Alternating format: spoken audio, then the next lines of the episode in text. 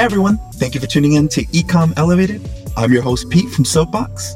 We made this show for listeners like you who are looking to grow, build, and succeed in the e commerce industry.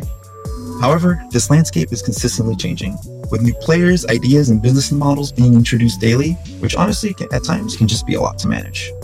That's why we sit down with industry leaders to discuss their tips for success, reveal their secrets of the trade, and so much more, which you can use to elevate your business above the competition. Welcome, and I really hope you enjoy the show.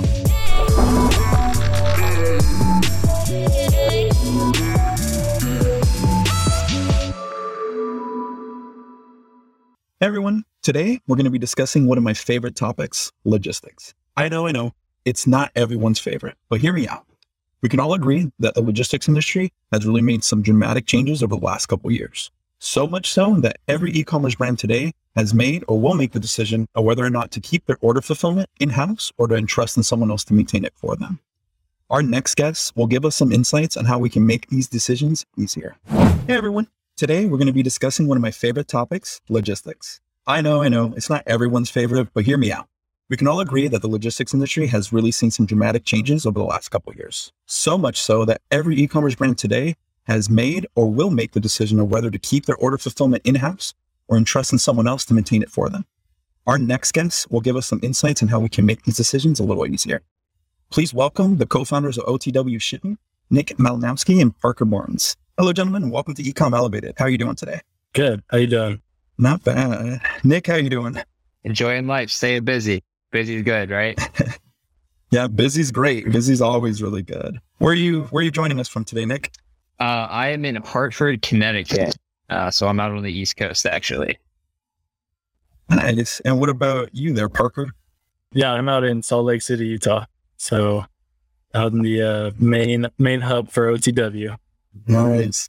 I'm pretty jealous of both of you right now. I'm in Scottsdale, Arizona, and it's like 105 degrees. So I'll trade you guys yeah. any day of the week. I'll tell you that uh, I had a I have a grandpa and a grandma who live down in Scottsdale or in the area. I think Sun City, big retirement home area, and uh, yep, yeah, Arizona. I'm not a, I'm not a heat guy. Arizona was not one of my favorite states. no. I don't blame you, man. I don't blame you at all. Before we get started, I, I want to get into a little bit about you guys' background. You guys have such completely different backgrounds from one another. Um, so, Nick, I'm going to start with you, and I'm going to pick on you for a little bit here. So, to be honest with you, man, your last name took me a little bit to to, to, practice. I don't know why, but I looked at it and it's really intimidating to me. but I think I worked it out.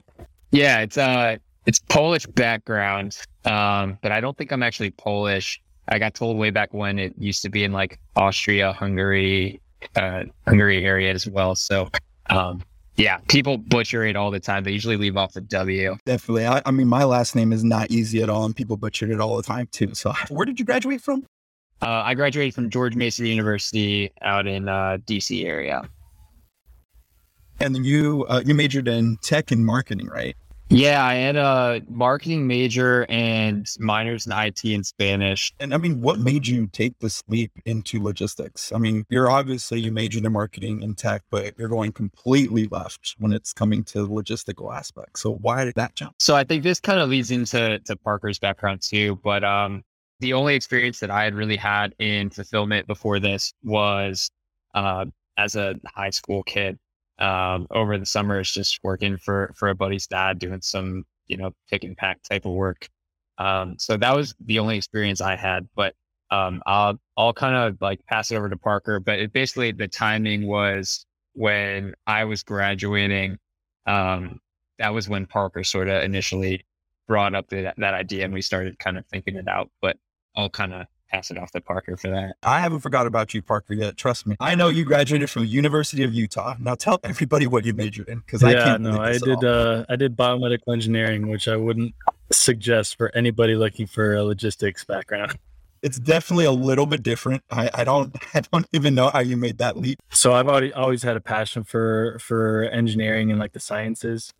And if you ask anybody that knows my family, all me and all my siblings, we're just injury prone, accident prone, anything like that. And so we're always in and out of hospitals and doctors' offices and stuff.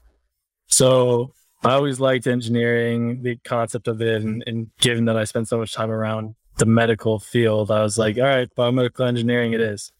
And uh, and then obviously, you know, internships can be hard to come by. And, and through my first couple years of college, I made a I just made a connection and started working in a, a warehouse down a little bit south of me, doing pick and pack and, and a lot of the fulfillment processes, FBA, everything like that. And you know, I'm not the I'm not the most creative guy when it comes to new products, but I know that other people are. And if there's a need for fulfillment, then you know we could take advantage of it. So that's why I brought it up to Nick because I was kind of in the heat of it and, and figured if there's a time to do it, it'd probably be now. Where did you guys meet? Did you guys just meet in college, or were you guys buddies before? We're both from the Cleveland area, um, Cleveland, Ohio, and then we, I mean, we've been in the same school since we were like sixth grade. Um, so you know, we've known each other since then. Even down to the point where I think in like fifth grade we both skipped a grade in math, and we were in this like little room for nerds in our math class. So that's kind of where it all started for for us. So you guys were terrifying teachers at six years old together. That's kind of rough, man. I'm not gonna lie. You guys terrify, you know, soapbox every single day. I hear about it every single day, so it's awesome. we were troublesome in school, not necessarily from doing super bad things, but just uh being being a pain in the butt. Um, so we were, yeah, we were not a good pair to have in classes together. That's for sure. I bet.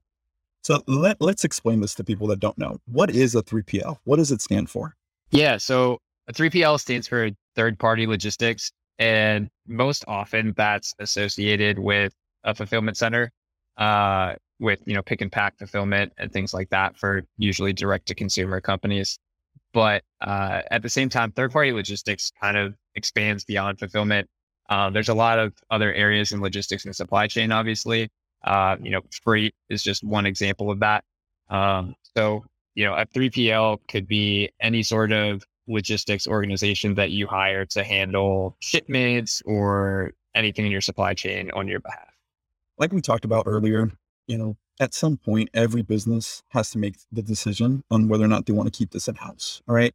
And this is a hard decision for everybody to make. On our side, it if you think about it, a 3PL, you're trusting someone not only to that they're going to maintain the same level of, you know, respect and attention to detail with your products, but also your customers, right? So why would a business want to hire a 3PL versus, you know, keeping it in house? Yeah, so that's definitely uh that's definitely a loaded question. There's there's a lot to unwrap there, but um from from a high level, uh know, we we have brands who will try and outsource fulfillment right off the bat because um, they just heard that that's what you should do.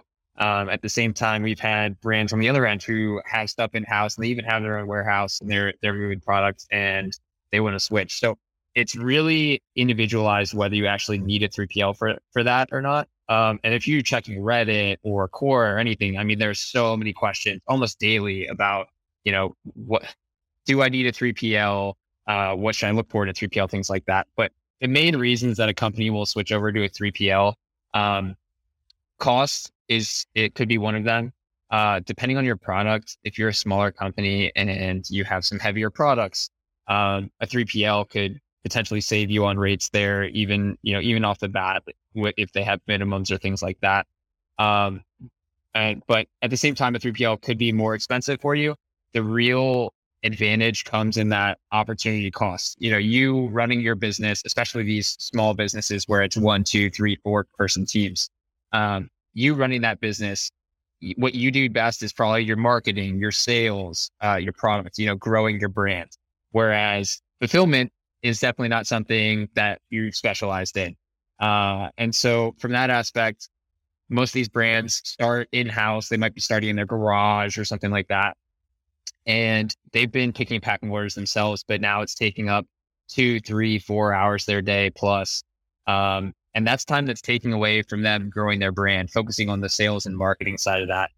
Um, and so the 3PL, what a 3PL does is really take that, what you, you want to focus on what you do well and fulfillment is that. So a 3PL takes that off your plate. Um, and any brand at scale, uh, that's, that's the, what you want to do. You know, you double down on what you do well and outsource what you don't. Um, so, so that's the main thing. But other things could be, you know, faster shipping and processing times. It might take you two to three days to pack orders in your house, but uh, a 3PL can process those same day. Um, another thing is location. If you are in California, but the majority of your customers are East Coast, uh, then you might want a warehouse out there, and that just negates any any cost uh, increases for a 3PL there. Um, and then the last thing is once you start growing, even if you've been knocking it out in house, um, eventually you're going to have to step up into some sort of warehouse footprint and hire workers and things like that. So, you know, the question is, do you want to commit to a three to five year lease, especially right now? Uh, you know, warehouse space is in high demand. Vacancies are at all time lows.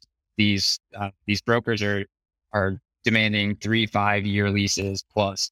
Um, so do you want to take on that space? Do you want to commit to all of the asset of racking and forklifts and, you know, figuring out all that from scratch, as well as managing people, which is the hardest part. Um, do you want to do all that or do you want to pay 10, you know, 10% more for your fulfillment overall, but you're getting it done right. It's getting done well. And you're that, that time is now spent growing your brand. So um, yeah, those are kind of the main things that people look at when they want to start with a 3PL. Yeah, I mean that's a lot of information right off the top to to to really digest for everybody. And honestly, I mean, it really breaks down to your business, right? You some of these people or some of these businesses, excuse me, are can save up to 50% where you're talking overhead, you're talking insurance, you're talking packaging. There's a lot of stuff that goes into running your own warehouse and running your own team that a lot of these logistics custom, uh, that, excuse me, that a lot of these 3PL com- companies just do for you. Makes, again, gives you the time back that you need to grow your brand, right? There are so many logistical partners out there right now. I mean, since COVID, it's exploded. You touched on it with the warehouses. That's where it's all going, right? People are going in, getting into 3PLs because it's where everybody's going online. And, you know, we're going to need a, a really good, you know, backbone to, to really be able to maintain the order quantities that everybody has, right? So how do you know you're going to be choosing the right 3PL on your side? If everybody had the answer to that, it'd be a very simple process, you know, but um, there's definitely a few key factors to, uh, to consider when you're thinking about choosing the right 3PL partner. Um, and the biggest one that we would say, which we we definitely give to people who may not be the best fit for us or or are just shopping around for different 3PL partners in general is don't focus only on price, right? Obviously that is a, a critical part of a business model is saving saving money and cutting costs where you can. But finding a good 3PL that is a little bit maybe more expensive, but at the same time more reliable that's definitely worth the added investment. Um, you know, if you find a 3PL that says that they're going to have these crazy low rates and charge you pennies for shipping and pennies for pick and pack, it sounds great until maybe you commit and you get into the warehouse and it's a miserable experience. They don't have good customer service, you know, the whole nine yards. And then switching 3PLs is even more expensive than initially finding one that is more reliable and a bit more expensive. So the biggest piece of advice we give is just don't focus primarily on price alone. Um, another key aspect is, I mean, communication is huge between a client and a 3PL. Um, nobody likes to be left on read or, or have terrible support. Um, and so, you know, if you're finding these 3PLs that, that give you good support, that are quick to respond in the sales process, that are quick to respond when you're onboarding, I mean, those are the ones you want to look for because that's going to give you kind of a taste of what their support is going to be like throughout the duration of your partnership. And then, I mean, this kind of may be a little bit more simple and unreliable in a sense, but just look for reviews online and, and customer reviews of their clients. You know, um, obviously, you can get people who might fake reviews, and that's just the nature of business, I guess. But um, you know, try to kind of weed out a couple of reviews that seem sincere get in touch with the people and and see you know what their experience is like with these different 3PLs. That's the biggest thing I would say is is making sure that you do due, due diligence and uh, and just consider all factors when you're looking for a 3PL that's right for you. But really, at the end of the day, people need to understand, or business owners need to understand that this is going to be an extension of your company, right? They're going to be representing you, so you want to you want to partner with someone that is going to be very similar in nature when it comes to you know the the type of atmosphere and the type of you know uh, people that work for your company. So don't choose the first one that pops up. Definitely. You know, you want to spend a little bit of time. You want to find people that are out. And the money portion, it's it's about quality, right? You got to pay for quality. People buy iPhones because you know it's it's something that they can rely on, and it's the same thing with with 3PLs. It cheap is one thing, but you know quality is another. It's a pretty well known thing that 3PLs can you know be two of three things. Uh, you know, cheap, fast, and good. Um, and so you kind of got to find a balance there. And yeah, a lot of it comes down to, you know, the the fulfillment is your the the final touch point. That's to your customer's experience with your brand, like you were saying. So, you know, saving 10 cents per order, is that going to make a difference if orders are going out late, if orders are going out inaccurately? If your brand is getting damaged, that 10 cents per order goes down the drain. Um, and, and that really doesn't make a difference. Um, so yeah, penny pinching has led many, many, even us, uh, you know, we've had a lot of clients who uh, might have gone somewhere different uh, through the quotation process and said, Hey, these people are, you know, 15, 20 cents cheaper. And then they'll come back, you know, four months down the road and say, man, it's like they just came out of a war zone. They're like, man, this like, that was a horrible experience. They lost my inventory. Nothing was getting out on time. And, you know, now they're switching back. Um, and like Parker was saying, the, the cost of switching, you have to send all your inventory somewhere else now. So the 10 cents you would have saved on uh, on each order is now totally lost because you just spent three thousand dollars sending everything to a new warehouse. Um, so you know, it's it's really you have to think of 3PL as an investment in your brand and not just a cost Yeah, definitely. Um, and you know, when you're going to look for a 3PL, there should be some things that you're looking at your own business um, to have upfront and ready to go that will make this whole process so much easier. Uh, can you share what some of those things may be that everybody wants to look in before they come in and start looking for 3PL? Yeah. Um, so I think the first thing is obviously, you know, their, their capabilities, you know, do their services match your needs?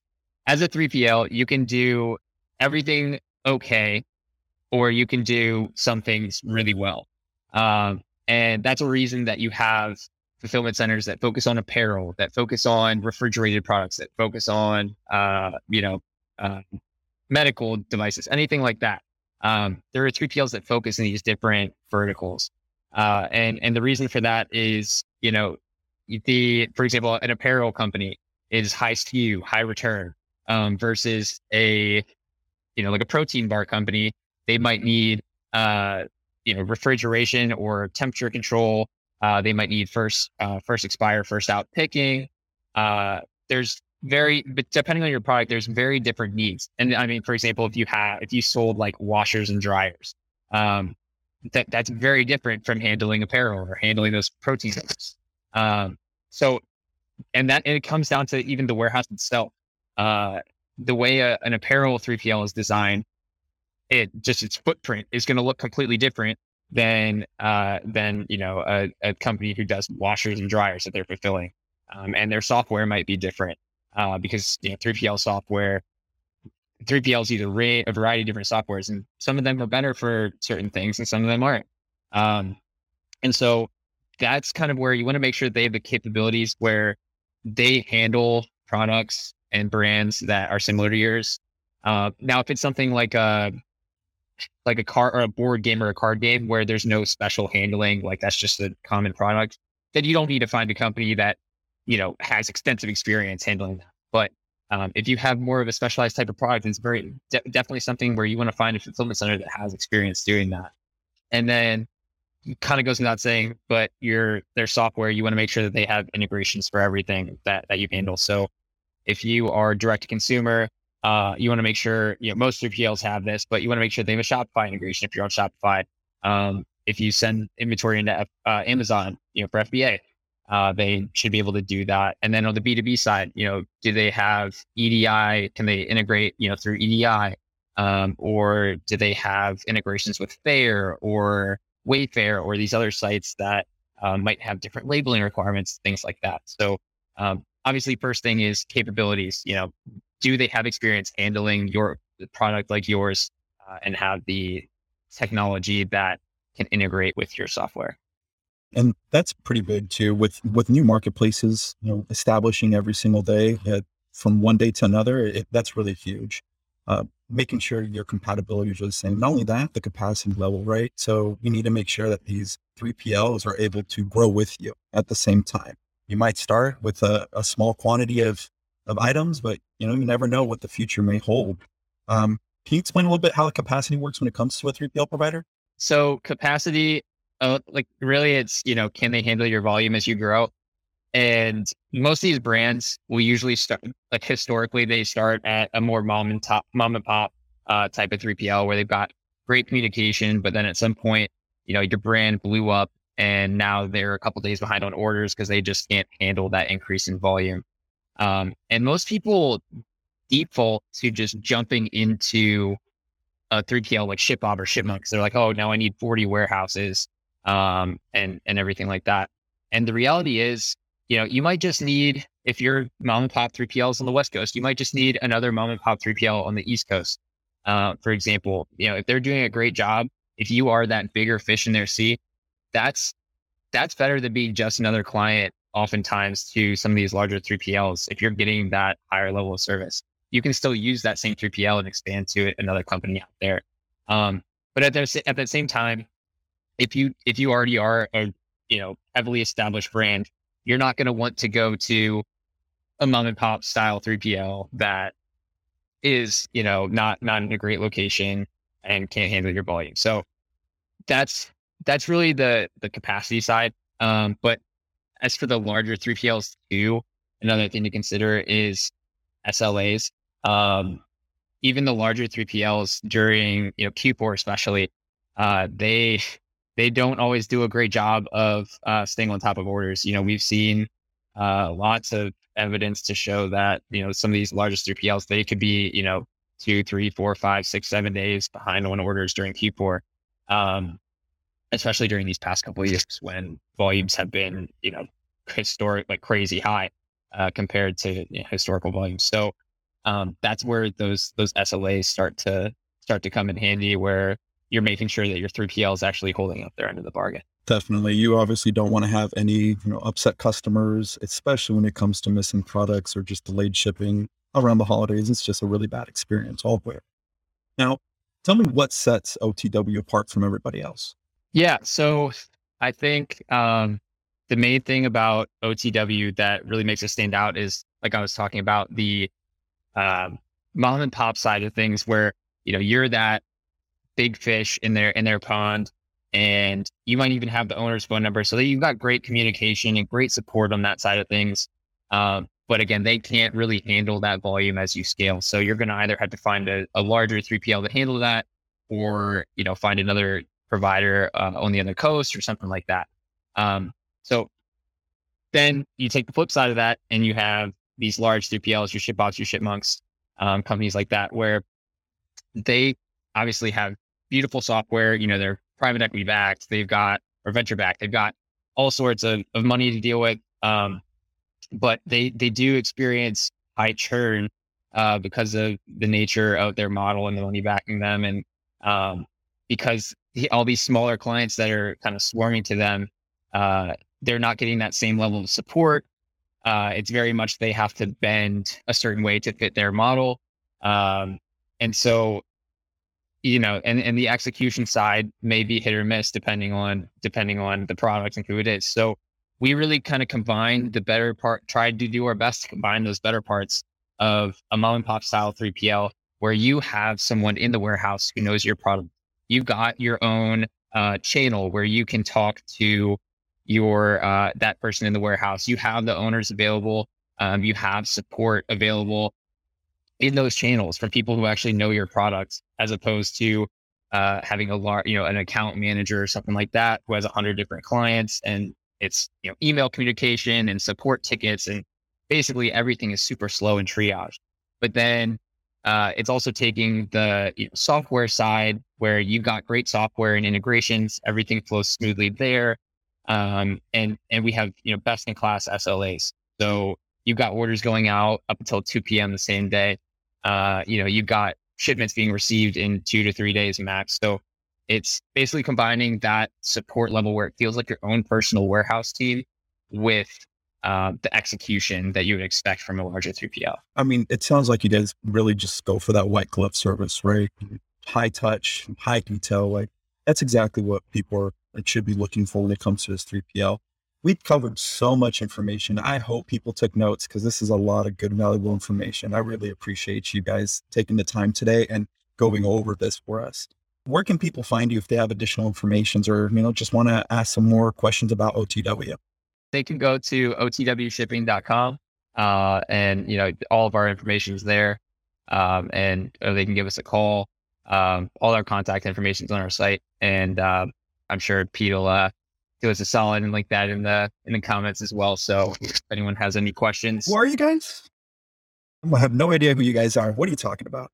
If if anyone has any uh, any questions, um, you know, even just about 3PLs in general, we've built out a lot of resources to help out on that front. Uh, whether it's how to choose a 3PL, uh, when to you know when you do you need a 3PL, we have a great quiz that built that out. Uh, that's built out for that, um, as well as like a 3PL pricing template. You know, a lot of these brands going through. Um, going through quotes with 3PLs, they all have different pricing models. Uh, a lot of them have, you know, hidden fees or not easily findable fees and things like that. And so it's hard to get your true cost per order. Um, and that's one thing. The one last thing that I would probably stress is when you're comparing 3PL, comparing 3PLs, you can't really compare everything apples to apples. Um, you know, for example, our pick rates, uh, let's say it was a dollar fifty for your first unit for our pick rates if you're comparing that to ShipBob, it's ShipBob has free pick and pack for the first four units. So if you were comparing those directly, it's like, well, why not ShipBob? It's free. Um, but then when you think about it, uh, you know, every 3PL makes money somewhere. So ShipBob's got all their fulfillment fees, fees wrapped into one, and ours are kind of broken down into a couple different categories. So it's it's something where you can't compare apples to apples. You got to get what I call your total fulfillment cost, which is basically all of your costs in a month divided by the number of orders you have in a month. So that includes storage, that includes any, you know, special project fees if you have some stuff that you do recurring, uh, or anything like that. Totally that all up and get your true cost per order. Um, that way you're kind of removing the variables of pick and pack and pick and pack and like comparing it that way, apples to apples, and and uh, getting that on with one true number. And uh, we built out a 3PL pricing template as well that can help out with that. So feel free to visit our site. Even if you're not looking for a 3PL right now, there's some great resources uh, to get you familiar with 3PLs and and uh, go from there. Yeah, great way to get everything started the the right way, right? Again, thank you, gentlemen, for being on today. We really appreciate you being on E-Comm Elevated. Uh, and you guys have a great rest of your day. Awesome. Thanks, Pete.